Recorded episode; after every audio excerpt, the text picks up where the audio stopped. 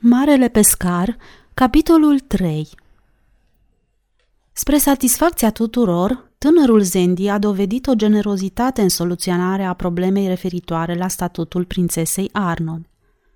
În această delicată situație a fost ajutat și de faptul că moștenise de la tatăl lui, Ilderan, mari turme de oi, cirezi de vite și destule cămile pentru echiparea unei duzini de caravane pentru călătoriile lor regulate spre mare. Era normal ca noul rege să preia întreg teritoriul stăpânit de Aretas, însă el ceru imediat consilierilor permisiunea să cedeze prințesei o suprafață din pământul regelui pentru pășunatul șeptelului lăsat prin testamente tatăl ei. Dată fiind simpatia pe care arabii o nutreau pentru nefericita lor prințesă, această revărsare de căldură sufletească și bunăvoință îl plasă pe tânărul monarh într-o poziție avantajoasă, îndată după preluarea îndatoririlor sale. Era de asemenea clar că avea nevoie de loialitatea întregii țări, deoarece în cursul iernii trecute căzuse puțină zăpadă, iar concurența pentru pășuni necesita un control riguros și înțelept în toiul verii, când problema devenea mai serioasă. Prin această acțiune mărinimoasă, Zendi își începu domnia sub bune auspicii. Chiar și Mișma, care fusese atât de aproape de scaunul domniei, își exprimă convingerea că Arabia încăpuse pe mâini competente și, ca urmare, îi oferi fiului lui Ilderan întregul său sprijin. Cu aprobarea Consiliului, Arnon își stabili locuința pe un mare platou, la două mile depărtare spre miază zi de tabăra regelui, unde îi se părea aproape ca acasă, întrucât îi se permise să păstreze întregul mobilier și servitorii deținuți de tatăl ei. La sugestia binevoitoare a lui Zendi, însemnele regale fluturau în fața intrării impunătoare a taberei, iar replica acestora era brodată pe veșmintele ei. Și fara va purta pe îmbrăcămintea ei emblema regală, adăugase Zendi. Pe măsură ce vara de grea încercare înainta, regele, consilierii și șefii triburilor se confruntau cu atâtea neajunsuri interne, încât chestiunea răzbunării lui Arnon fu abandonată. Problemele Arabiei erau și așa destul de grele, fără a mai adăuga și altele care ar fi antrenat riscuri și responsabilități în vederea organizării unei incursiuni de pedepsire ceea ce presupunea trimiterea celor mai buni oameni, precum și timp foarte prețios. Se răspândise vestea că prințul Antipa și depravata lui soție își stabiliseră reședința permanentă în Galileea. Foarte bine, se spunea în Arabia, vom ști și unde să-l găsim. Să-i dăm răgaz și să așteptăm un moment favorabil nouă. Câțiva tineri cu mințile mai înfierbântate, încă nemulțumiți din cauza recentului eșec din Ierusalim, protestară contra acestei amânări, susținând că onoarea Arabiei era în joc și că orice întârziere în plătirea poliței putea fi interpretată de iudei ca un semn de indiferență sau, drept, ceva și mai rău. Pentru a stăvili indignarea nesăbuiților fii și nepoți, consilierii pregătiră o impresionantă declarație de intenție pentru repararea acestei nedreptăți, pe care fiecare tânăr arab cu temperamentul inăvalnic cunoscut, o putea semna, acționând în consecință când va dori. În cortul principal al regelui, unde se dezbăteau toate treburile țării și unde se țineau reuniunile Consiliului, exista o masă masivă de stejar, frumos încrustată cu scene ce ilustrau preocupările crescătorilor și păstorilor. Această venerabilă masă fusese considerată drept simbol al autorității vreme îndelungată, încă din timpul domniei legendarului tetrarh, ale cărui fapte de vitejie și de stoinicie îi inspiraseră pe menestrelii multor generații. Nimeni nu-și mai aducea aminte de numele meșteșugarului care o executase, întrucât acesta murise de cel puțin trei secole, dar masa fusese folosită de atunci fără întrerupere. Pe această masă se aflau documente de mare importanță, petiții și edicte ale consilierilor, precum și decrete ale regelui. După multe deliberări, consilierii depuseră jurământul formal, imprimat cu litere colorate, frumos alcătuite, prin care se declara că semnatarul se angaja să o răzbune pe prințesa Arnon prin nimicirea lui Antipa, tetrahul Galilei și Perei. Momentul și modul de ducere la îndeplinire a jurământului rămâneau la alegerea răzbunătorului. Tot el hotăra dacă îl va înfăptui de unul singur sau cu concursul altora, însă odată îndatorirea asumată, aceasta era în mâinile sale, iar Arabia aștepta să-și țină promisiunea, oricare ar fi fost costul. Sulul greu de papirus era așezat cu tot ceremonialul pe masă, dându-se de știre că acesta se afla acolo spre a fi semnat de oricine se simțea îndreptățit să o facă. Dar soarele dogoritor continua să pârjolească iarba și toți erau preocupați de nevoia disperată de pășune pentru a mai salva ce mai rămăsese din turmele decimate. Fiecare era de părere că Antipa trebuia să plătească cu viața pentru mărșăvia sa, însă Arabia era nevoită să aștepte zile mai bune. Întârzierea ducerii la îndeplinirea răzbunării față de Antipa constituia pentru Arnon o preocupare măruntă. Pentru cel ce avea să o ducă la capăt însă era o afacere foarte periculoasă, întrucât era aproape, sigur, că avea să-l coste viața și aceasta pentru că se știe că Galileea era păzită acum cu strășnicie de omul care trăia fără îndoială ca într-o fortăreață, cu teama de represalii. Eu nu mai vreau să fiu cauza altor necazuri. Am avut și așa destule amărăciuni de pe urma pactului semnat de Arabia cu evreii. De ce să nu se termine odată cu povestea asta? Protestă Arnon după ce află de jurământul întocmit de consilieri. Zendi socoti că sugestia ei părea destul de înțeleaptă, însă adăugă că Arabia ar dormi mai liniștită dacă l-ar ști pe Antipa mort. Căzură câteva ploi încurajatoare în vara aceea, mult prea târziu ca să mai poată înviora pășunea pârjolită, însă cu speranțe pentru un sezon viitor mai bun. Iarna sosi cu un frig aspru și alarmant de sărăcăcioasă în zăpadă. Păstorul arab, când se află însingurat cu turmele în ținuturi îndepărtate, unde teama și spaima erau personificate, nu ducea lipsă de superstiții și nici de fascinația pe care o simțea față de forțele supranaturale. Aproape fiecare simțea că această neobișnuită epidemie de nenorociri ce se abătuse asupra lor ca o pedeapsă. Deși oamenii cu mintea luminată respingeau de formă aceste superstiții, pretinzând că nu le pasă, în intimitate puteau fi auziți spunând că cineva sau ceva ar fi la originea acestui blestem. Vara ce urmă fu considerată drept cel mai prost sezon de care își aminteau bătrânii.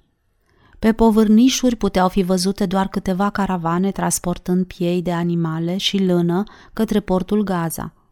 Tinerele cămile pe care le duceau la târgul din Petra, Ierihon și Iopa erau prea jigărite pentru a fi vândute la un preț profitabil.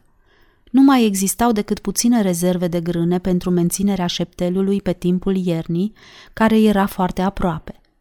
În aer plutea un sentiment general de nemulțumire față de nenumăratele lipsuri și constrângeri. Cineva era vinovat de toate acestea. Toți erau de părere că cazurile se datorau alianței pe care Arabia o făcuse cu evreii. Fiecare își amintea acum că la vremea aceea socotise că din acest pact nu, e, nu putea ieși nimic bun. Desigur, nimeni nu o învinuia pe Arnon de toate acestea, deoarece era foarte clar că ea suferise cel mai mult de pe urma lui și ar fi fost o cruzime de neiertat ca ei să se năpustească asupra nefericitului copil care simboliza această uniune cu totul neinspirată. Cu toate acestea, vizitele prietenilor lui Arnon deveniseră din ce în ce mai rare. La început nu a fost prea afectată, dându-și seama că fiecare era copleșit de propriile sale griji casnice, neavând dispoziție pentru întreținerea unor relații sociale. Foarte ciudat, pe pământurile lui Arnon exista o pășune mai bună decât în orice altă parte pe distanțe de multe mile. Vecinii ei nu o învinuiau fățiși pe prințesă pentru această fărâmă de prosperitate, dar oricum, situația li se părea destul de ciudată. Într-o zi, un șeic făcu remarca, mai în glumă, mai în serios, că oriunde se află un evreu, acolo poate fi văzută și o oaie grasă. Un evreu? Se miră prietenul acestuia care călărea alături de el. Ce evreu? Păi, n-ai văzut pășunile prințesei Arnon? Dar prințesa nu este evreică, răspunse prietenul. Ea nu, dar copilul, da.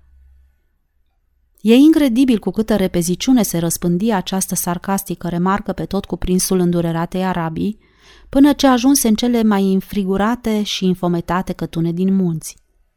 Pe măsură ce acest sentiment potrivnic prințesei câștiga tot mai mult teren, acei puțini care îi mai rămăseseră loiali păreau cu atât mai dornici să, să-și manifeste prietenia față de ea. La câteva zile, Zendi și Rena veneau călare pentru a se asigura de bunăstarea lui Arnold. Deși ea era acum prințesă doar cu numele, Zendi se străduia să o țină la curent cu treburile regatului, ca și cum ar fi fost îndreptățită să le cunoască. Într-o zi, el îi povesti despre nefericita expediție la Ierusalim și îi aduse vești că împăratul Tiberiu hotărâse să nu desemneze un alt evreu drept cărmuitor al iudeii. De acum încolo, șeful executivului avea să fie un roman. Proaspătul numit era deja înscăunat la Ierusalim. Acesta provenea de la prefectura Cretei și se numea Pilat din Pont. Fără îndoială că el avea să se împace cu iudeii, pentru că se spunea că e un om cu tact și împăciuitor. Arnon întrebă dacă poziția lui Antipa în Galileea va fi afectată de această situație. Probabil că nu, răspunse Zendi. Birul pe care Roma îl, îl primește de la mica și săraca Galileea nu acoperă nici pe departe costul pentru colectarea lui. Antipa își putea permite să le plătească el însuși taxele. Și fără îndoială ar fi foarte bucuros să o facă doar pentru a-și păstra titlul de tetrarh. Uneori, Zendi îi oferea lui Arnon prilejul să vorbească despre rezerva crescândă care se manifesta față de ea, însă părea că ea nu-și prea dă seama de acest lucru și, prin urmare, durerosul subiect era evitat. Adesea, Chitra, drăgălașa noră a lui Mișma, venea să-și petreacă după amiezile împreună cu băiețelul ei de patru ani, Voldi, care se simțea spontan atras de micuța Fara. Calda prietenie dintre Chitra și Arnon începuse încă din copilărie, atingând în prezent un grad de intimitate afectuoasă, alimentată probabil și de faptul că prințesa Arnon nu mai făcea parte din casa regală, în timp ce Chitra ratase această poziție din cauza unui accident banal ce provocase amânarea desemnării socrului său Mișma ca șef al Consiliului și, în această calitate, ca imediat succesor al lui Aretas. Ele își petreceau lungile după amieze împreună, urmărind fericite felul în care se înțelegeau copiii între ei, întrucât Fara nu avea alți camarazi de joacă, iar Voldi nu manifesta niciodată atâta interes pentru un alt copil. Câteodată, cele două tinere mame se întrebau dacă această mică prietenie va putea continua pe măsură ce copiii vor crește, deși recunoșteau că asemenea cazuri nu se întâlnesc în mod obișnuit. După trei ierni consecutive, cele mai aspre cunoscute de Arabia, urmate de verse secetoase și cu multă uscăciune, prevestitoare de noi perioade de foamete, atât pentru oameni cât și pentru animale, în sfârșit zăpada căzut din belșug și pretutindeni, în munți și pe văi, acoperind mari suprafețe de deșert arid, care nu cunoscuseră nicio umiditate de un număr bun de ani. Ningea și se topea și iar ningea până ce văile fură inundate. Veni o primăvară timpurie, cu un soare strălucitor și întreaga Arabie era acum o întinsă pășune verde. Oamenii care suferiseră cel mai mult de pe urma pierderilor și care se întrebau adesea dacă n-ar fi mai înțelept spre binele țării ca micuța prințesei Arnon să fie trimisă înapoi la Ierusalim, acolo unde este locul, erau bucuroși acum că acest lucru nu se înfăptuise, iar câțiva dintre ei se simțeau rușinați de a fi nutrit un asemenea gând. Era greu de crezut că un astfel de noroc le putea surâde din nou, dar iată că minunea se înfăptuise.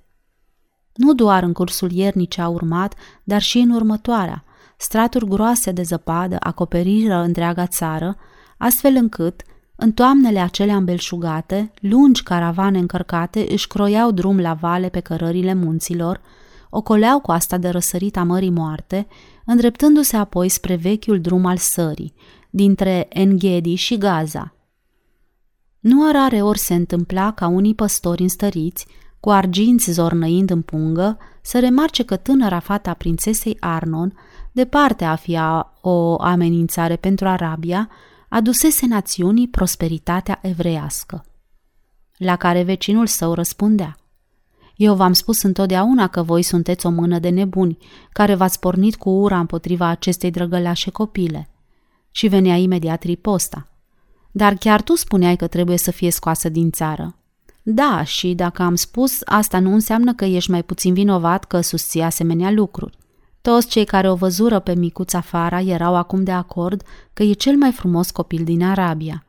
Și așa și era, fără putință de tăgadă. Avea ochii mari, bine marcați și fața rotundă de evreică, dar culoarea pielii era mult mai deschisă decât a atrăgătoarei sale mame.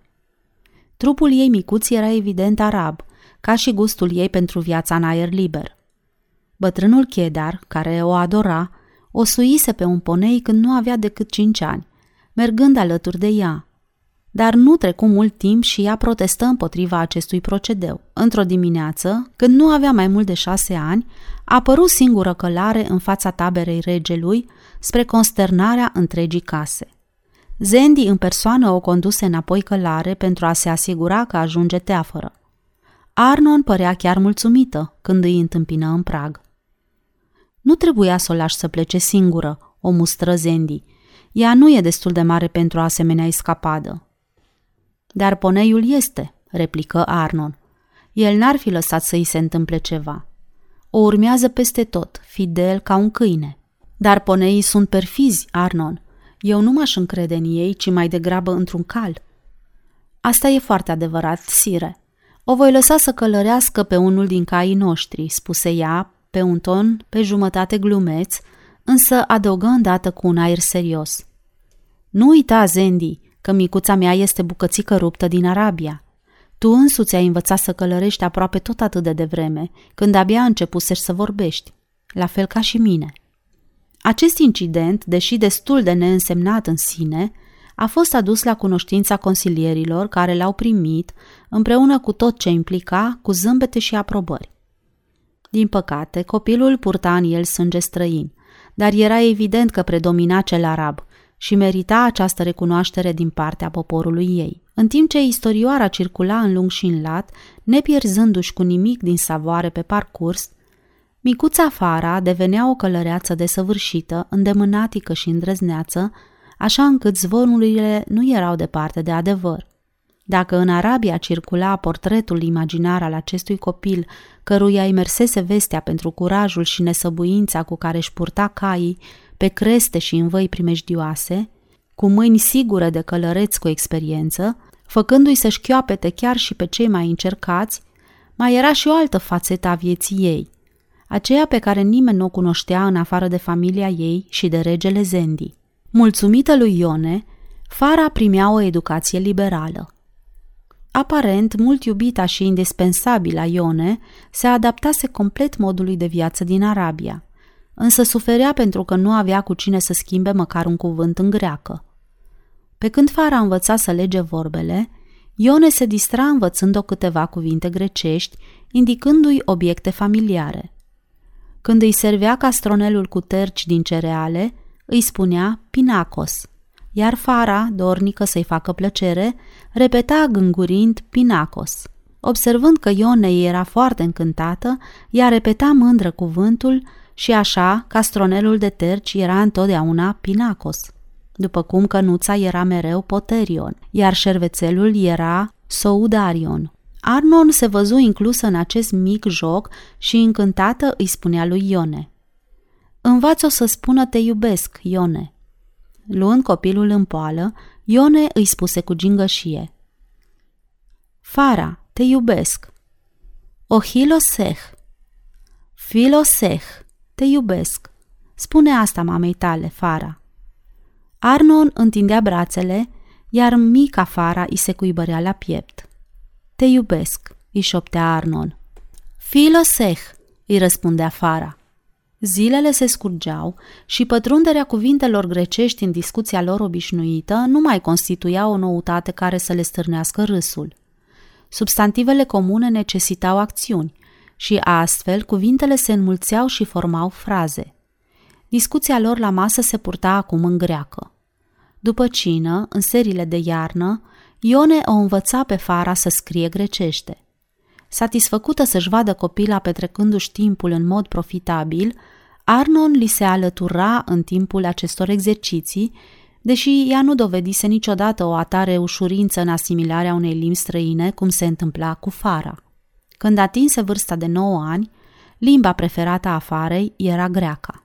Într-o zi, regele Zendi veni ca de obicei să se intereseze de situația lor și o auzi pe Fara vorbind cu Ione în camera alăturată. El întrerupse discuția cu Arnon și ascultă zâmbind neîncrezător. De cât timp se întâmplă asta?" întrebă el. Chiar de când nu era decât un boț de copil, răspunse Arnon. asta e opera lui Ione. Cred că n-are ce să-i dăuneze. Să-i dăuneze? Sigur că nu. Eu însumi aș dori să știu ceva greacă. Dar tu știi, nu-i așa, Zendi?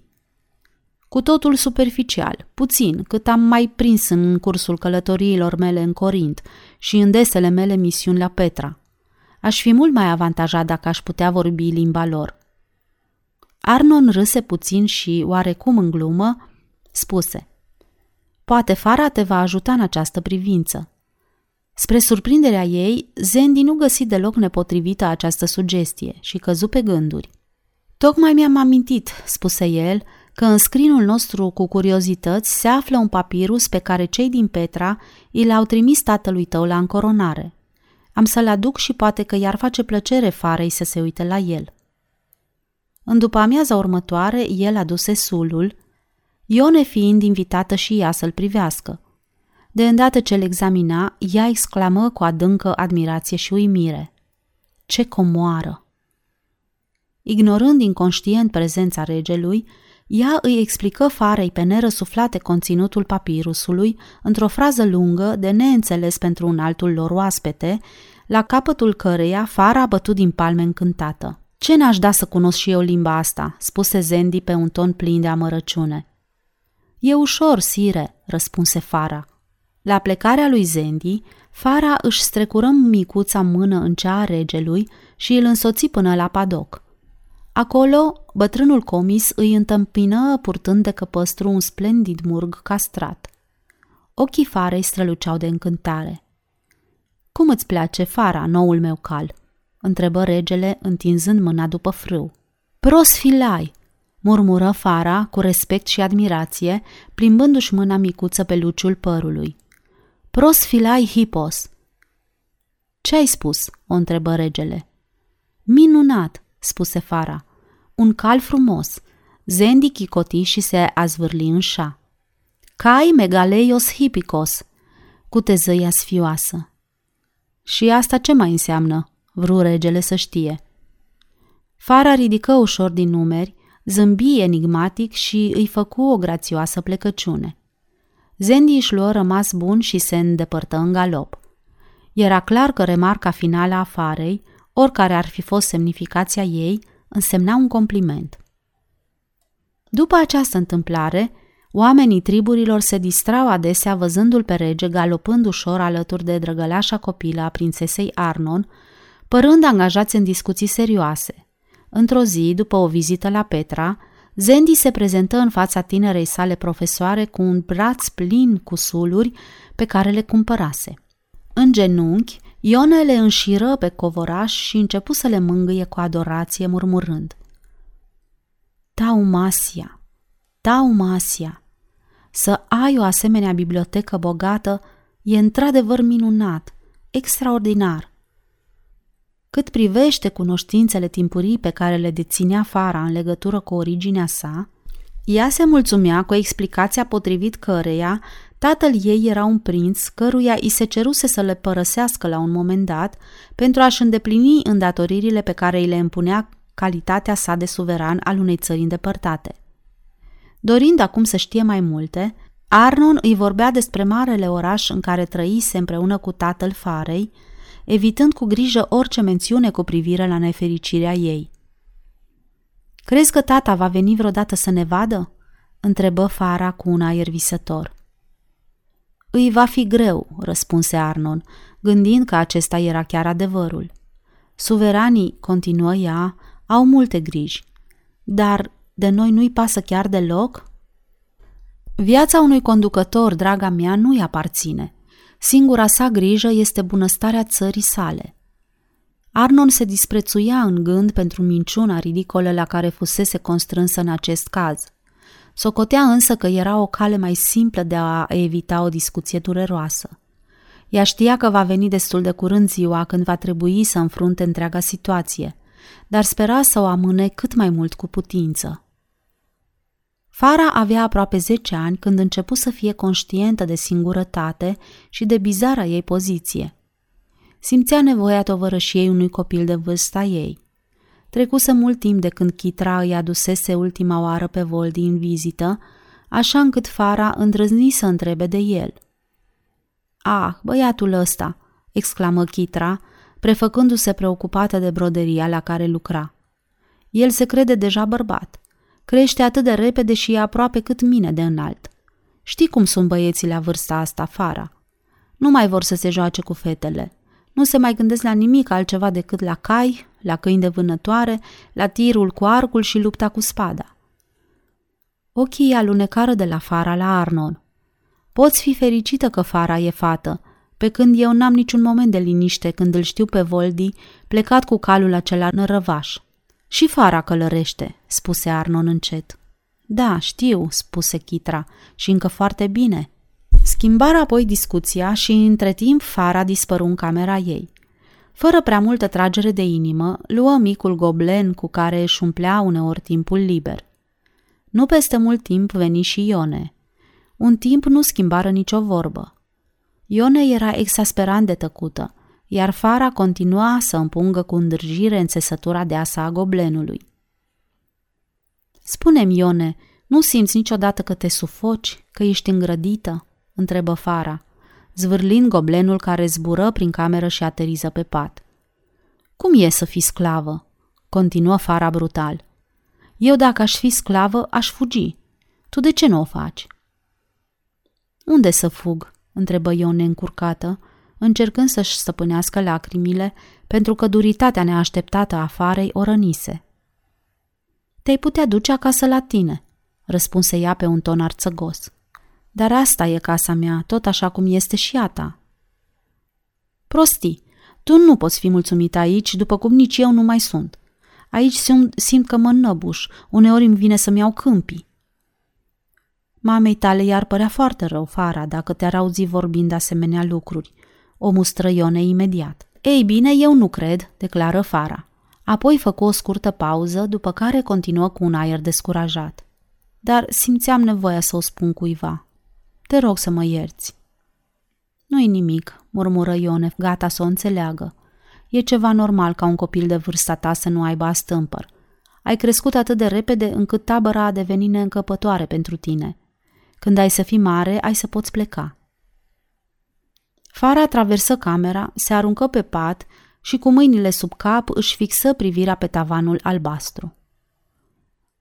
Spune-mi, nu ți-ar plăcea să mai vezi și altceva în afară de ei? Murmură Fara mai mult pentru sine. Și să pleci în altă parte, unde să auzi vorbindu-se și despre altceva decât despre prețul cămilelor sau dacă vom avea destulă pășune. Nu ți-ar plăcea să trăiești într-o casă mare, într-un oraș mare? Nu, draga mea, îi răspunse Ione, simțind că așa trebuia să vorbească. Am mai trăit așa. Acum sunt foarte mulțumit aici, unde mă aflu, în mijlocul acestor munți minunați.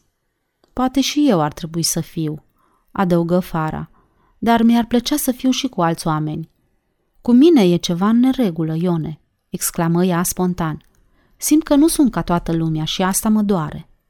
De-abia când Fara împlini 11 ani, află cum și de ce era diferită de alții. Află din întâmplare crudul adevăr în legătură cu ticăloșia tatălui său și nefericirea fără leac a mamei, precum și cu propria situație lipsită de apărare ca un copil pe jumătate orfan. În după amiaza aceea din miezul verii, împreună cu Arnon, se duseră călare până la tabăra regelui. Zendi era plecat să viziteze triburile din răsărit – Renach și Arnon au lenevit în apartamentul reginei, în timp ce Fara și Deran, tânărul prinț răsfățat, se strecurară afară cu intenția de a da o raită pe la cotețe și grajduri. Obosiți de atâta hoinăreală și căzând de acord că soarele era prea dogoritor, copiii se întoarseră în încăperile răcoroase, unde Deran, dornic să-și impresioneze oaspetele, o conduse într-un cort înalt boltit, instalat separat, pentru folosința exclusivă a regelui și consilierilor săi. Făcând pe grozavul, Deran începu să explice destinația diferitelor obiecte aflate acolo. Așezându-se ca din întâmplare în jilțul masiv al regelui, el o invită pe Fara să facă la fel, precizând că această favoare n-ar face-o nimănui altcuiva pe lume. Fara îi zâmbi drăgălaș, arătându-i că aprecia gestul – Încurajat, Deran o conduse în jurul anticei mese, spunându-i îngânfat că el cunoaște semnificația semnelor simbolice încrustate pe ea și, pe un ton conspirativ, îi atrase atenția asupra documentelor impresionante care se aflau stivuite în așteptarea unei decizii oficiale. Fara, care căpătase un adânc respect față de artă și scrierile vechi, cercetă masa cu toată atenția, precum și importanta sa încărcătură. Să nu atingi nimic, o preveni de ran arogant. Fara dădu din cap și continuă să cerceteze fascinată misterioasele suluri. Deodată, privirea îi fu atrasă de un papirus multicolor, ușor pălit de vreme, pe care îl citi cu ochii mari și cu vădit interes. Deran, mai tânăr, însă mult mai înalt, privea înmărmurit la obrajii ei care se îmbujorau treptat. Ea se întoarse brusc spre el și îl privia atent, dar băiatul nu dădea niciun semn că ar avea cunoștință sau că îl interesa acel lucru groaznic pe care îl citea ea. De îndată ce se întoarse acasă, cu puțin înaintea sfințitului, Fara o urmă pe Arnon în dormitorul ei, o puse la curent cu ceea ce văzuse în cortul regal și stărui ca mama să-i dezvăluie totul, ceea ce Arnon și făcu. Totul. Alianța nefericită, căsătoria, zilele însingurate petrecute la Ierusalim, umilințele pe care le îndurase la Roma. Toată amărăciunea vieții sale distruse ieșea acum la iveală, însoțită de șiroaie de lacrimi. Când jalnica și sordida poveste ajunse la sfârșit, nefericita prințesă își șterse lacrimile și constată cu surprindere că Fara, în loc să-i împărtășească durerea, stătea în fața ei ca o stană de piatră cu buzele strânse, alcătuind o linie dreaptă, dură și cu sprâncenele încruntate într-o expresie de amarnică ură. Și de ce nu s-a găsit nimeni până acum să-l caute și să-l pedepsească?" întrebă ea indignată. Este mult prea târziu pentru asta," răspunse Arnon. Când s-au petrecut aceste lucruri, țara noastră se afla în mare suferință. Nimeni nu fusese scutit. Acum că dispunem de o prosperitate atât de mare, nimeni nu-și mai amintește. Ea privi îngândurată și continuă. Poate că așa e mai bine. Galileea se află la distanță mare. Prințul este bine păzit. E mai bine, draga mea, să încercăm să uităm totul. Fara clătină încet capul, îngândurată.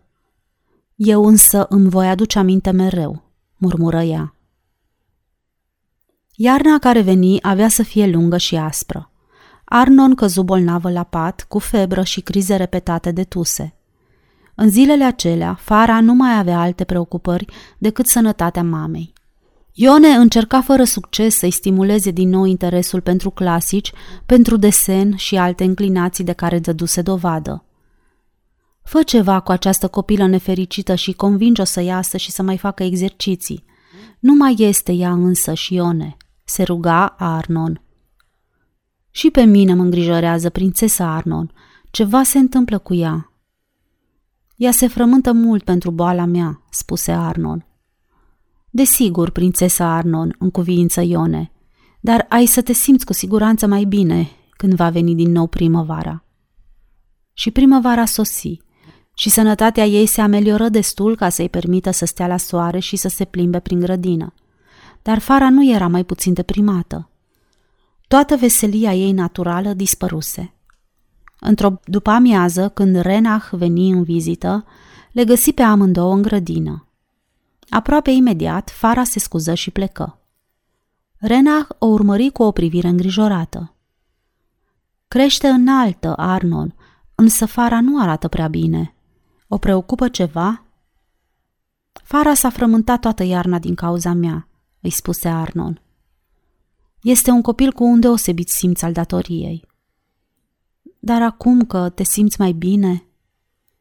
M-am gândit și eu la asta. Ar trebui să fie din nou veselă. Cred că ar fi bine să ne gândim la ceva care ar putea o distra.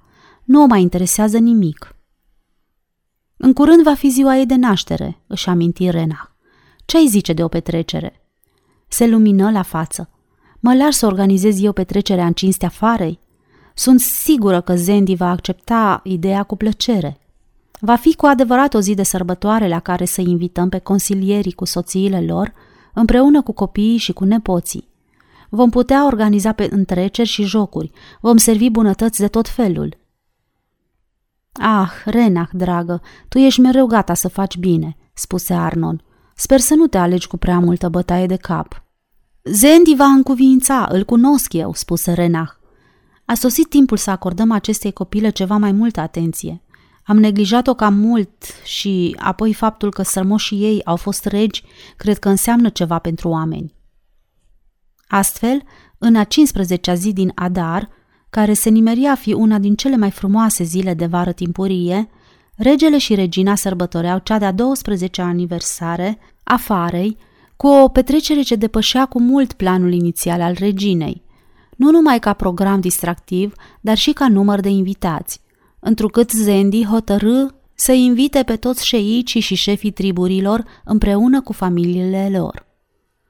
Aflând de proiectata petrecere în cinstea ei, Fara se revoltă și protestă cu atâta vehemență până ce Zendi însuși îi explică acum că poziția ei de copil de sânge regesc nu numai că o îndreptățea la anumite favoruri, dar că trebuia să le și accepte cu bunăvoință și când Fara continuă să se opună cu încăpățânare, răbdarea lui Zendi ajunse la capăt și i-a dus la cunoștință că, indiferent dacă dorește sau nu, petrecerea va avea loc cu ocazia aniversării zilei sale de naștere, la tabăra regelui, în ziua a 15-a din Adar, și mai adăugă că va trebui să fie prezentă, veselă și la timp. Târziu, în noapte, când petrecerea luase sfârșit și toată lumea plecase acasă, Zendi îi relată lui Renach discuția pe care o purtase cu Fara, când ea îl implorase să nu sărbătorească aniversarea ei. Dacă aș fi avut cea mai vagă idee despre ceea ce o frământă pe această fetiță, mărturisi el, aș fi cedat dorințelor ei. Așa cum stau lucrurile acum, această sărbătorire nu i-a făcut decât rău. Toată lumea o va socoti de acum încolo cam ciudată, dacă nu cumva chiar și-a pierdut mințile. O întâmplare aproape incredibilă avea să aibă loc la ospățul din seara aceea, ospăț la care participau doar Casa Regală și consilierii împreună cu soțiile lor, precum și câțiva invitați din Petra, unde Zendi se bucura de un frumos renume. Nimic neobișnuit nu se petrecu în cursul evenimentelor zilei. Au avut loc întreceri palpitante de forță și îndemânare, acrobație, lupte, alergări, dueluri cu spada, Iluzioniștii și vrăjitorii făceau scamatorii, rapsozii se întreceau în punerea pe strune a celor mai vestite balade. Avură loc și curse de cai, cu nimic mai prejos decât celebrele curse pe pista elipsoidală din impunătorul Coloseum din Roma, precum și demonstrații de dresare a cailor, executate de diferite grupuri de tineri arabi, vașnici călăreți, parte din ei puțin peste vârsta copilăriei. Așa cum era de așteptat, avură loc și căzături zdravene, soldate cu oase rupte și cai scoși din circulație. Proba finală era o cursă cu obstacole parcursă de tineri călăreți, proaspeți adolescenți. Obstacolele erau înalte, iar cursa, în general, foarte primejdioasă. Din cei 12 cai aliniați la start, doar trei terminară cursa. Obligată de împrejurări, Fara ședea cu demnitarii în tribuna regală în timp ce tânărul învingător, înfierbântat încă de efortul întrecerii, trecea călare prin fața regelui pentru a-l saluta, fata se întoarse către mama ei și o întrebă în șoaptă. Cine e băiatul acela? Înainte ca Arnon să poată răspunde, Chitra, care se afla imediat în spatele lor, se aplecă și spuse cu mândrie, dar și cu un zâmbet nervos. Cum? Nu-ți amintești de el, Fara? Acesta este Voldi. Obișnuiați să vă jucați împreună când erați mici. Fara se întoarse către ea cu un zâmbet și cu o ușoară înclinare a capului, în semn că își amintește. Este un călăreț minunat, murmură ea cu oarecare asprime în glas, dobândită de la o vreme. Regina Renach auzi fără să vrea și spuse Îl vom ruga să vină să reînnoiți relațiile. Fara își mușcă buzele și se îmbujoră ușor. Întâlnind ochii mamei sale, ea se încruntă și își scutură capul aproape imperceptibil. Arnold zâmbi, își țuguie buzele și aprobă ca și când ar fi vrut să spună. Nu avem nimic împotrivă. Voldi descălecă îndată, urcă în tribuna regală, făcu o adâncă plecăciune în fața regelui și a reginei și își croi drum spre mama sa. I se făcu loc alături de fara. Cu ochii ei mari și adânci, ea îi cercetă fața arsă de soare, apoi cu buzele întredeschise îi adresă un zâmbet de admirație nevinovată. La privirile ei insistente, el se îmbujoră puțin sub tenta arămie și zâmbi cu o oarecare uimire, ca și când tocmai făcuse o descoperire importantă. Renach, fină observatoare, își întoarse capul către Chitra și îi șopti. Nu-i așa că sunt răgălași? Chitra aprobă și îi zâmbi scurt, însă în ochii ei se putea citi o vagă neliniște. Renach nu o ignoră și crezu că a înțeles. Ai crescut după cum văd, murmură Fara aproape confidențial.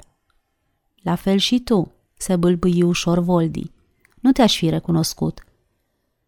A fost într-adevăr o cursă de zile mari, Voldi, spuse Fara emoționată.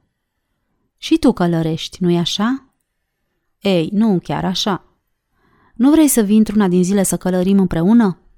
Dacă nu ți se va părea prea plictisitor să călărești foarte prudent, Respectivele mame și regina care ascultau fără sfială discuția dintre ei râseră pe seama lui Voldi, dar el era prea fascinat de Fara ca să observe hazul lor. Mâine după amiază?" întrebă el. Fara în cuvință dând din cap, îi zâmbi ușor și întoarse privirea din calea ochilor lui vrăjiți. I-ai promis bunicului că îți vei petrece ziua cu el, Voldi, interveni Chitra. Am să-i explic. Voldi se ridică să plece. Pe mâine după amiază, Fara. Toți, în afară de Fara, urmăriră un timp silueta înaltă și suplă a băiatului care se depărta, dar îl văzură oprindu-se să-i șoptească ceva bunicului său.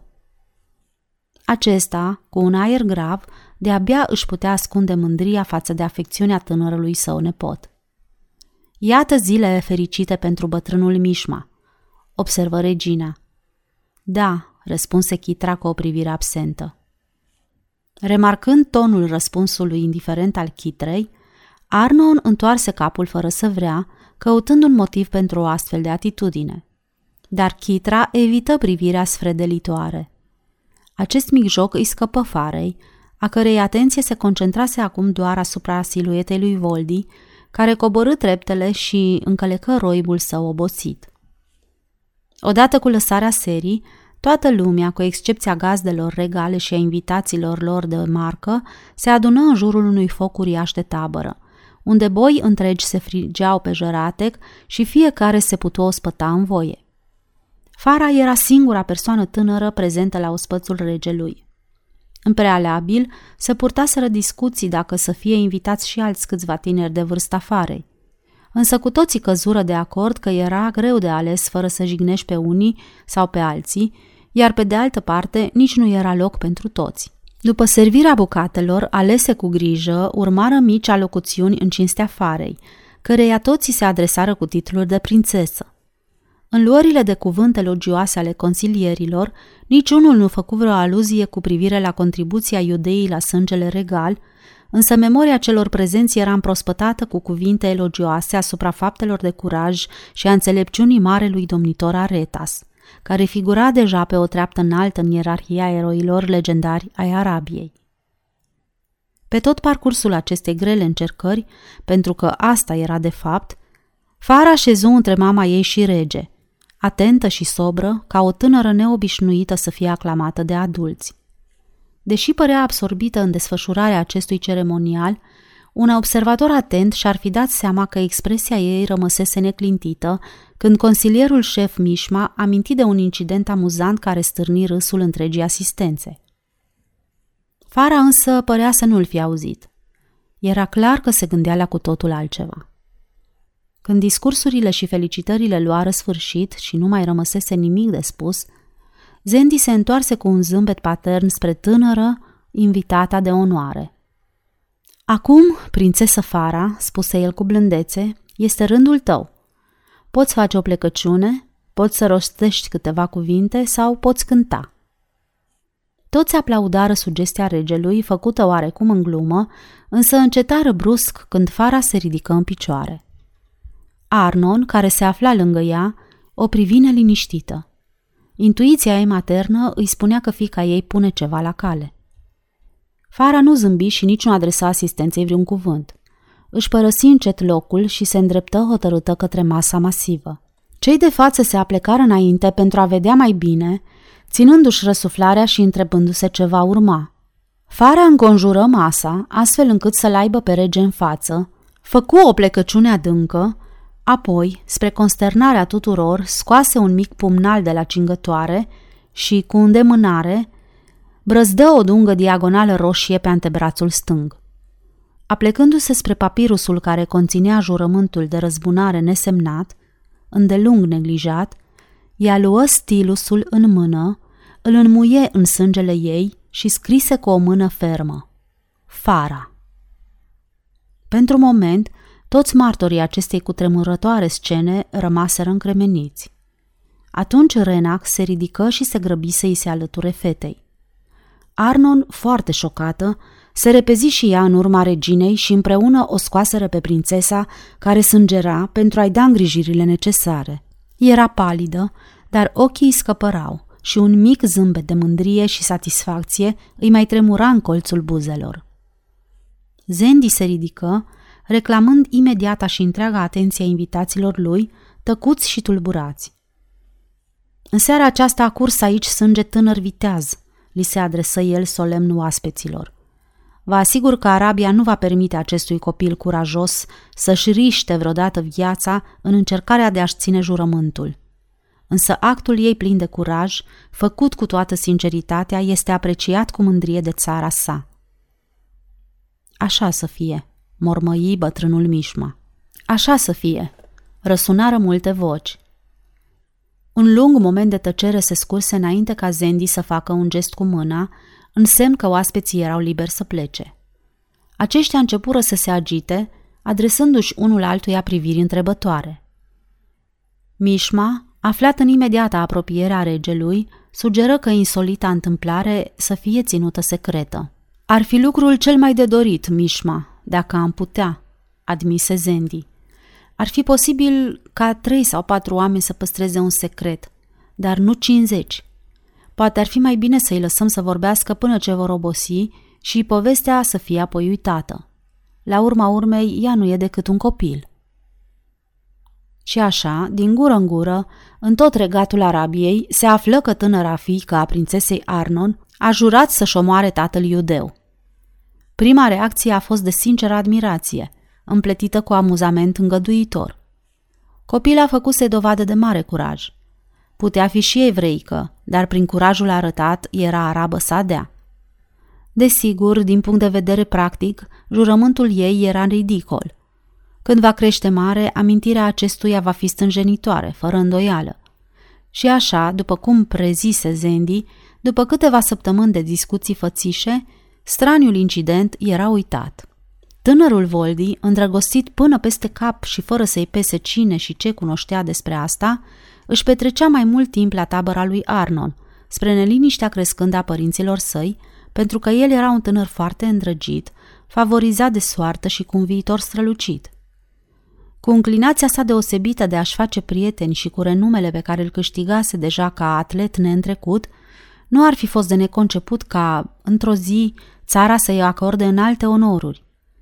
El putea obține cu ușurință o numire în Consiliul Regelui, însă Urson și Chitra se îndoiau că fiul lor, pe care îl idolatrizau, ar corespunde în altelor așteptări în cazul unei alianțe cu o tânără femeie cu sânge străin și cu atât mai mult iudeu. Independent de frumusețea, curajul și farmecul ei, Fara ar constitui o grea răspundere.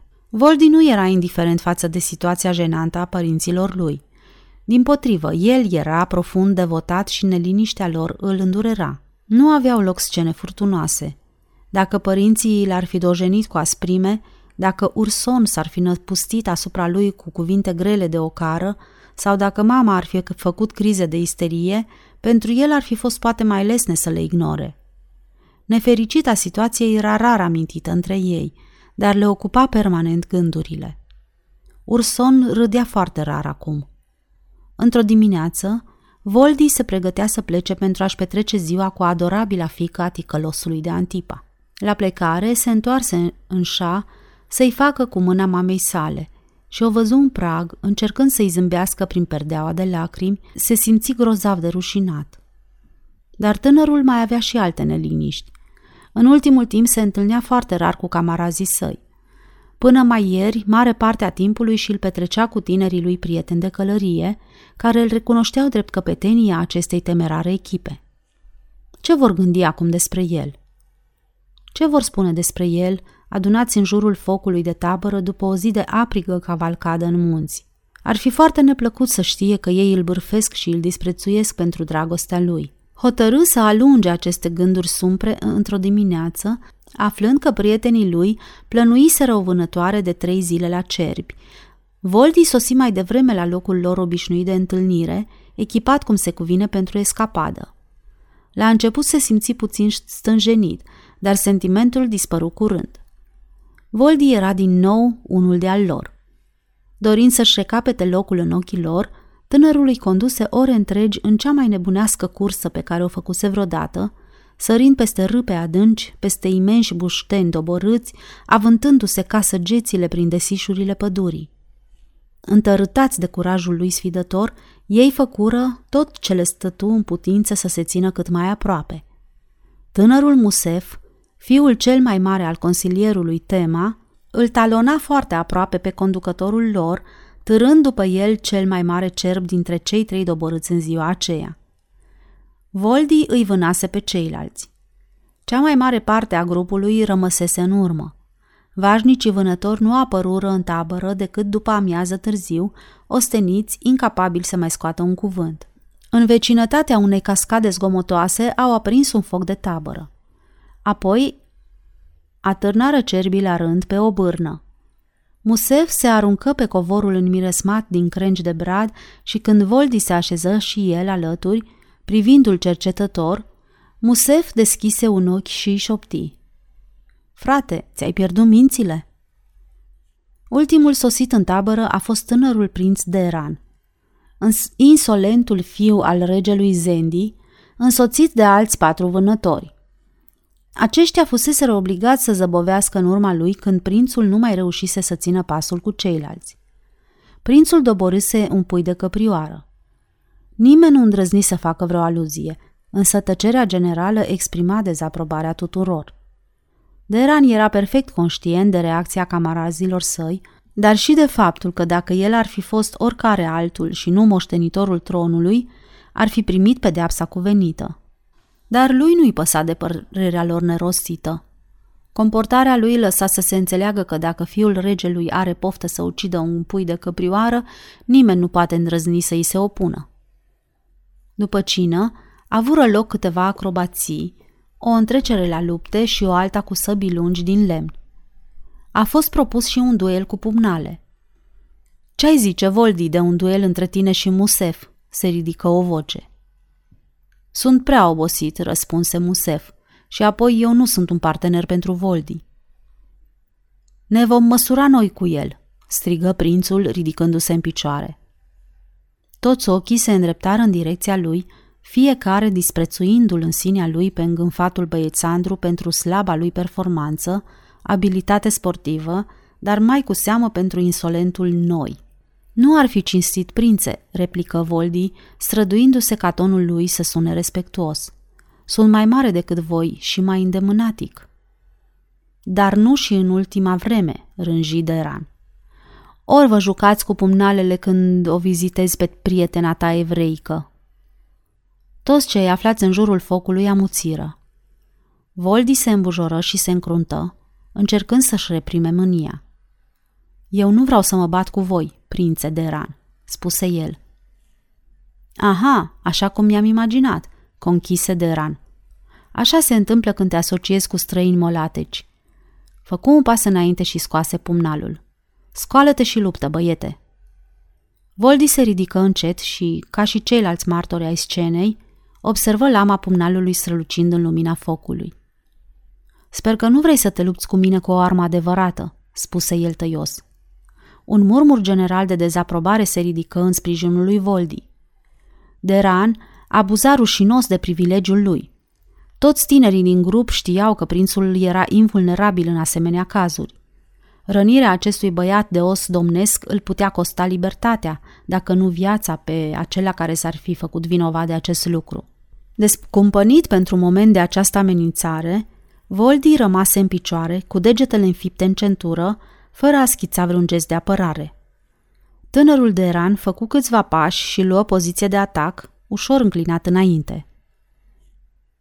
Ai face mai bine să-l scoți, Voldi, mormăi el cu un rânjet, sau să recunoști că ești un laș. Evident, cuvântul era rău ales, chiar și din partea odraslei regale.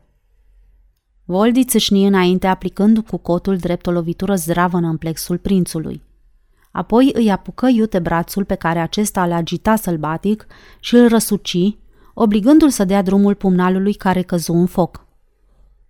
Gâfâind furios, prințul se năpusti din nou asupra lui Voldi, care, ignorând pumnii neputincioși ai adversarului, îl plesni direct în față. Ai să-mi o plătești, țipă Deran. Prințul a fost transportat cu dezgust în cortul său pentru îngrijirea abuzelor sângerânde și restabilirea mândriei regale. Voldi își reluă locul pe crengile de brad, ceva mai departe de ceilalți, cu capul plecat și cu umerii căzuți. Îmi pare rău, bolborosi el dând din cap, deprimat. Era un moment critic pentru toți. Niciunul nu cuteză să riște să îi se adreseze pentru a nu fi citat mai târziu că ar fi spus ai făcut o treabă bună, Voldi, exact ceea ce merita. Ce altceva puteai face? Într-un târziu, Musef se ridică încet, mai aruncă o creangă uscată de brad în foc și își scutură mâinile. Târându-se în direcția lui Voldi, se așeză lângă el pentru a-i ține tovărășie în tăcere. Venia apoi rândul lui Robert, tânărul subțirel cu nasul puțin coroiat, nepotul consilierului Dumach, care stătuse tăcut de cealaltă parte a cercului. Acum își făcea de lucru ațățând focul și, trecând prin fața lui Voldi, îl bătu prietenește pe umăr. Ceilalți respirau parcă mai ușurați, adresându-și unul altuia priviri care aveau același înțeles pentru toți. De Eran nu mai a apărut noaptea aceea, iar în dimineața următoare, de vreme, plecă spre casă. Voldi nu spuse acasă niciun cuvânt în legătură cu nefericita întâmplare și așteptă neliniștit timp de mai multe zile să fie convocat la tabăra regelui. Era aproape sigur că Deran relatase întregul incident într-o lumină nefavorabilă lui. Părea însă că episodul avea să fie trecut cu vederea. Existau două variante posibile pentru a-l ignora. Prințul hotărâse să-și țină gura sau regele Aflând versiunea fiului său, își formulase propriile concluzii, gândindu-se că e mai prudent ca afacerea să fie uitată. Adevărata versiune ajunse însă la urechile Consiliului, pentru că, o săptămână mai târziu, Voldi era invitat să petreacă o zi cu venerabilul său bunic, Mișma. Voldi se prezentă cu spaima în suflet deoarece era profund devotat bunicului și n-ar fi vrut să-i pricinuiască vreo supărare – Spre surprinderea lui însă, vizita căpătă o întărsătură fericită. Nici nu se pomeni de incidentul din pădure în discuția lor. Când Voldi se ridică să plece, Mișma îl însoți la padog și, cu un gest ceremonios, îi prezentă un superb cal negru. Extaziat în fața semețului animal, Voldi își plimbă o mână pe coama lui înmătăsoasă, iar cu cealaltă îl îmbrățișă pe bunic, scoțând strigăte de încântare. Eminentul consilier își mângâia mulțumit barba albă și în ochii lui ageri se ivi o licărire de mândrie pentru nepotul său. Numele acestui mânz zburdalnic, spuse el, este Daric, după bătrânul rege Daric. I se spunea Daric cel drept, nu-i așa?" întrebă Voldi. Da, așa este, pentru că era drept în toate hotărârile sale, adăugă Mișma. Se mai spune că regele Daric era iute, la mânie și știa mai bine ca oricine să mânuiască sabia, dar nu a scos-o niciodată în fața unui adversar mai slab, indiferent cât de gravă ar fi fost ofensa. Bătrânul își puse mâna ciolănoasă pe botul catifelat al mânzului și adăugă. Acest cal, se gândi el o clipă, are nevoie să fie strunit într-o oarecare măsură, însă are un temperament bun. Ai grijă de el, fiule, să se poarte cum trebuie. Voldi continuă să o viziteze pe Fara. Vara călăreau zilnic împreună, iar când sosi iarna timpurie, vremea rea îi obligă să rămână în casă. Observând neastâmpărul lor și lipsa de ocupație, Arnon îi propuse lui Voldi să participe și el la studiile lor, neglijate în ultima vreme. El consimți de îndată, manifestând interes, deși nu părea animat de ambiții speciale pentru studiu. Dar orice moment care îi permitea să mai zăbovească alături de Fara era mai mult decât binevenit. Ione era încântată de progresele lui și, constatând că are aptitudini pentru greacă, declară El are simțul acestei limbi și în curând va putea vorbi ca un băștinaș. Desigur, era o exagerare, însă ea îl încuraja anume pentru a-l determina să-și dea toată silința. În afară de aceasta, el putea să-i spună mamei sale că petrecea în mod profitabil lungile după amieze de iarnă în casa prințesei Arnon. Chitra zâmbea cu indulgență, dar pentru orice observator atent era limpede că în sufletul ei era mâhnită. Pe de altă parte, Fara era și ea tulburată din cauza adorației aproape nemăsurate pe care i-o arăta Voldi și clopoțelul de alarmă al intuiției ei o prevenea că băiatul ar putea avea neplăcere acasă din această cauză. Constatase de altfel că vizitele Chitrei deveneau din ce în ce mai rare. Odată fusese aproape hotărâtă să-i spună lui Voldi că ar fi mai bine pentru amândoi să nu se mai vadă, dar îi lipsise curajul, fiindcă și ea îl iubea cu aceeași înflăcărare. Oricât de dureros ar fi însă, odată și odată trebuia să-i spună. Dar Fara amâna mereu trista zi. Anotimpurile se succedau unul după altul, iar Fara se maturizase mult peste vârsta ei. Întâmplările survenite în viața ei o făcuseră mai înțeleaptă încă din copilărie – iar acum, în perspectiva apropiată a celor 16 primăveri, fata avea judecata unui adult. Odată cu vârsta își întărise și convingerea că era sortită să fie o ființă nedorită, privită cu suspiciune, pe scurt, o străină. Iudeii o vor disprețui pentru că este arabă, iar arabii o vor ignora pentru că este evreică. De ce oare lumea e făcută astfel încât bărbați și femei în toată firea să facă asemenea diferențe? Odată i-a pus această întrebare Ionei, care îi răspunse cu un oftat. Așa a fost dintotdeauna, draga mea, încă de la început. Pentru unii este o lume însingurată, spuse Fara. Îmi dau seama ce simți, îi răspunse Ione cu simpatie. Și eu am fost o însingurată. Da, Ione, Însă tu ai o naționalitate. Ești departe de țara ta, dar ai o țară, este cu totul altceva, pe când eu nu sunt decât un amestec între două țări care se urăsc. Eu, eu sunt un nimeni. Nu fi amărâtă, Fara, încercă Ione să o încurajeze. Sunt mulți cei care te iubesc și te vor iubi mereu.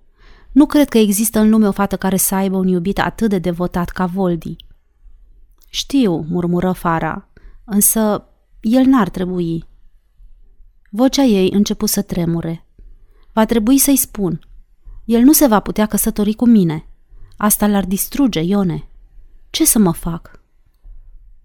Puțin înainte de a sfințit, prințesa Arnon, suferindă, atât fizic cât și psihic, se stinse atât de încet încât cei din jur aproape că nici nu-și dădură seama. Prima care înțelese că nu mai e nimic de făcut a fost Fara. Încă de pe la amiază fata se ghemui lângă patul mamei sale, cu fruntea lipită de brațul ei firav. Din când în când se ridica în picioare cu ochii necați în lacrimi pentru a-i scruta fața inertă, apoi, descurajată, se așeza din nou, așteptând. Pe la jumătatea după amiezii, bătrânul chedar ridică panourile din piele ale cortului octogonal care se deschideau spre miază noapte și răsărit așa cum se proceda la aceeași oră a fiecărei zile însorite de vară. La cei 80 de ani al lui Chedar, Văzuse destulă moarte în jurul lui și nu-l mai întrista. Astăzi însă părea chiar prea indiferent în prezența ei, târându-și de colo până colo bătrânele ioase, ca și când între el și moarte exista o înțelegere tacită. Cât era ziua de mare, peste o duzină de slujnice se strecurau în vârful picioarelor în odaia stăpânei lor muribunde, câte două, câte trei, o priveau neputincioase de la o distanță respectuoasă, apoi ieșeau la fel de încet cum intraseră, reluându-și îndeletnicirile întrerupte. Din păcate, nu mai rămăsese nimic de făcut pentru Arnon și chiar dacă mai era ceva, bătrâna doică Nefti, care le avusese în grijă pe amândouă prințesele încă din pruncie, și credincioasa Ione erau prezente, forfotind în jurul patului, fiecare nutrind o oarecare gelozie la adresa celeilalte.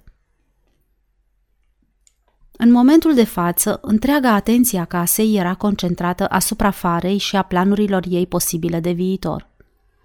Foarte probabil, ea se va căsători cu Voldi, ale cărui intenții rămăseseră ferme. În general, se spunea că Fara hotărâse să nu se mărite până ce responsabilitatea față de mama ei nu se încheia. Dar în timp ce forțele lui Arnon slăbeau, această îndatorire față de ea creștea. Nefericita prințesă dobândise o deosebită calitate de a îndeplini tot felul de treburi mărunte și personale care o reclamau fără încetare. Te rog, dăm perna mică. Nu, pe cealaltă, draga mea, pe cea albastră. Mulțumesc, Fara, dar cred că aș vrea mai curând șalul. Este în pergolă, cred. Nu te super dacă mi-l aduci? Știu că te sâcâi groaznic. Și așa era. Dar Fara nu părea niciodată plictisită și se afla la datorie zi și noapte. Evident, în această situație nu-i putea oferi prea multe bucurii lui Voldi până ce nu se va elibera. Acum însă nu mai era mult. Dar unde vor trăi ei? Aceasta era întrebarea care îi frământa pe servitori și în special pe cei mai vârstnici. Pământul îi fusese dat în stăpânire lui Arnon atât timp cât trăia. Era de neconceput ca Voldi, în calitate de soț al farei, să ridice vreo pretenție asupra lui sau ca regele să facă asemenea favoritisme. Voldi va urma stilul de viață nomad, la fel ca și ceilalți de același rang. Faptul că tatăl său, Urson, era fiul lui Mișma și în calitate de consilier șef era moștenitorul posibil la tron, nu era de actualitate imediată. Pământurile lui Arnon reveneau domeniilor regale.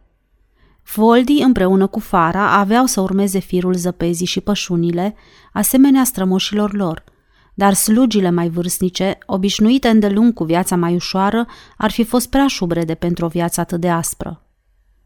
În timp ce ei se adunau în grupuri mici, așteptând și veghind, slujitorii se întrebau dacă Fara însăși se va acomoda cu o astfel de viață. Ea nu manifestase niciodată nici cel mai mic interes pentru turmele și cirezile lor sau pentru îndeletnicirile care îi asigurau propria existență. În schimb, își revărsase prietenia asupra păstorilor și familiilor lor. Desigur, nici nu era cazul să încerce cineva să o înțeleagă. Aceasta era Fara, și omul de rând se întreba ce se va întâmpla cu această străină care, pe măsură ce se maturiza, devenea o și mai mare enigmă. Pe cât era de frumoasă, pe atât era de misterioasă, fapt ce putea fi explicat prin moștenirea rasială. Ea constituia o ciudată combinație între arab și iudeu. Obiectiv vorbind însă, fata era un amestec surprinzător de reușit. Femeile arabe sunt mai înalte decât evreicele și mai viguroase – la cei 16 ani ai ei, Fara era zveltă, suplă, aproape băiețoasă, pe scurt, arabă. Fața ei oferea un interesant studiu asupra interferenței raselor. Străvechea antipatie era trasată aici ca pe o hartă. Nasul ei sculptural, fin, cu nări sămețe și fremătătoare, era darul lui Arnon. Obrazul cu rotunjimi copilărești și gâtul erau ale Marianei. O față sensibilă, bine controlată în repaus, însă cu reacții prompte față de orice provocare. Un temperament cu adevărat arab, care se aprindea ușor, izbucnind ca o furtună de vară din munți. Dar merita să aștepți oricât pentru a fi răsplătit cu acel zâmbet de căință pe care Fara îl moștenise de la un lung șir de generații de oameni puternice motivi, care credeau în ispășire și care nu se rușinau niciodată de lacrimile lor.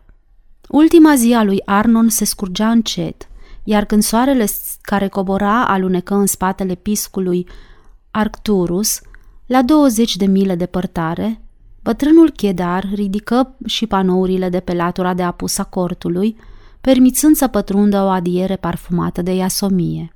Fara se trezi și ridică privirea asupra fermecătoarei priveliști. În prim plan apăreau colinele unduitoare care se pierdeau până în Valea Verde a Insei, străjuită în depărtare de semețul Arcturus. Dacă priveai apoi peste versantul dinspre miază zi al muntelui, zăreai scânteietoarea argintie a mării moarte. Observând-o pe fara absorbită în gânduri, Ione se apropie de ea și își șopti că sosise Voldi. Dorea ea să-l vadă? Fara clătină din cap. Spune-i lui Voldi să nu mă aștepte, murmură ea. Și în timp ce Ione se îndepărta, mai adăugă. Spune-i că nu pot veni acum. Va înțelege. Ochii încercănați și încărcați de tristețe se întoarseră spre fața subtă a mamei sale. Își lipi obrazul de pieptul lui Arnon și ascultă. Și ascultă. Bătrâna Nefti făcu un pas înainte, ridică o mână ca să-i impună tăcere, deși nu exista un loc mai tăcut ca acesta. În cele din urmă, Fara se îndreptă, își sărută mama ușor pe frunte, temându-se parcă să nu o trezească. Se ridică apoi încet în picioare. Nu mai exista nici urmă de lacrimi în ochii ei, iar figura mândră era perfect destinsă. O atinse ușor pe umăr pe bătrâna Nefti și, făcând un mic gest de apreciere față de ceilalți, părăsi cortul. Voldi o aștepta în grădină. El se ridică și o cuprinse în brațe, iar fara se cuibări la pieptul lui. O simți zguduită de suspine și o atrase mai aproape de el. S-a stins?" întrebă el. Fara în cuvință, dând din cap, obosită și descurajată. Eu voi avea grijă de tine, draga mea, murmură Voldi. Vorbim despre asta altă dată, propuse Fara, eliberându-se ușor din îmbrățișarea lui. Cred că sunt multe lucruri de făcut acum.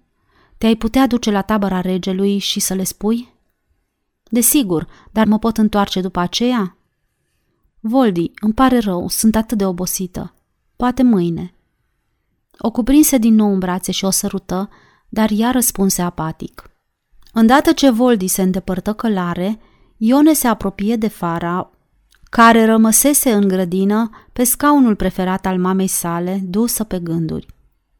Ce ne facem acum, Ione?" întrebă ea cu un glas aproape stins.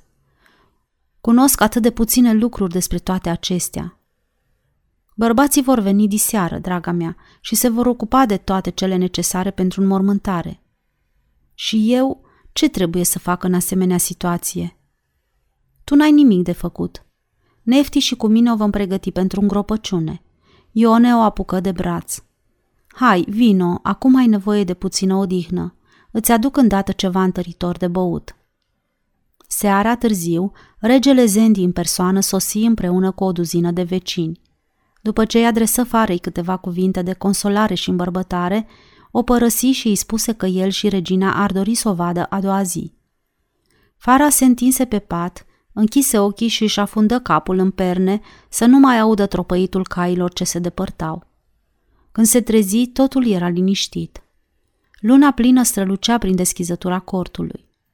Ione se strecură foarte încet în încăpere, Fara îi făcu semn și fata, ascultătoare, veni și se așeză lângă ea pe marginea patului. Ai vrea să faci ceva pentru mine, Ione?" întrebă Fara abia șoptit. Și vreau să-mi promiți că n-ai să spui niciodată nimănui. Vocea lui Ione tremură ușor, apoi în cuvință grăbită. Vreau să ridici mâna și să juri pe zeii tăi că vei face ceea ce îți voi spune și că nu vei dezvălui acest lucru niciodată nimănui. Ione ezită și începu să plângă. Aș vrea să știu, draga mea, spuse ea printre lacrimi. Sper că nu este ceva ce nu se cade să faci. Lasă-mă pe mine să judec dacă trebuie sau nu. Tonul farei era acum aspru. Vei face ce-ți cer și vei păstra secretul. Protestând, Ione ridică o mână tremurândă și spuse Da, Fara, voi face precum vrei și nu voi spune nimănui. Ridicându-se brusc, Fara se apropie de măsuța unde își ținea lucrul de mână și se întoarse cu o foarfecă pe care o înmână sclavei care o privea înmărmurită. Taie în părul. Fara își înșfăcă cu degetele coada lungă și grea ce atârna pe spate și îi spuse Aici. Vezi, Ione? Chiar aici, deasupra mâinii mele. Voi fi băiat. Tai el să fie la fel ca lui Voldi. Ione scâncea ca un copil. Mi-ai promis. Fara o scutură de umeri cu brutalitate. Nu mai sta și plânge. Hai odată, fă ce-ți spun și fă-o repede. Protestând încă prin suspine, Ione comise crima. Când termină, Fara se retrase în alcovul ei și, nu după mult timp, reveni sub înfățișarea unui tânăr arab de condiție bună, înfășurată într-un burnus, o foarte reușită copie a celui purtat de Voldi. Cum arăt?" întrebă Fara. De unde l-ai?" se miră Ione cu vocea sugrumată. L-am făcut," răspunse Fara, cu mult timp în urmă. Dar de ce? Ce ai de gând să faci?" Plec foarte departe, Ione, pentru a-mi duce la îndeplinire un jurământ, declară Fara pe un ton grav. Dar să ai grijă să-l ții și tu pe al tău. Veștile alarmante se răspândiră dimineața de vreme. Bătrânul Chedar se duse călare la tabăra regelui cu groaznica știre despre dispariția farei în cursul nopții. Nărăvașa Saadi, pentru care fara insistase să fie plasată într-un țarc separat, dispăruse și ea. Zendi trimise vorbă unui număr de tineri călăreți, relatându-le ce se întâmplase. După părerea lui, Fara, cu durerea în suflet, chinuindu-se să-și găsească somnul, pornise într-o nesăbuită goană călare sub clar de lună. Bănuind că suferise un accident, aceștia se împrăștiară în toate direcțiile. Voldi porni și el în galop pe cărarea lor preferată, care ducea până la marginea platoului. În locurile unde cărarea se îngusta și coborârea era mai abruptă, descăleca și își purta calul sleit de căpăstru, căutând orice indiciu cât de mic. Odată cu coborârea serii, speranțele lui se risipiră. Nu se mai întoarse la locul de întâlnire convenit cu prietenii lui, angajați și ei în căutare, pentru că se afla la multe mile depărtare, cu mult mai departe de limitele la care ajunsese el vreodată. La ivirea zorilor, Voldi își reluă cursa acum în sens invers, oprindu-se din când în când acolo unde cărarea era primejdioasă, pentru a asculta profunda tăcere ce îl învăluia și începea să strige cu disperare. Fara! Fara! Sfârșitul capitolului 3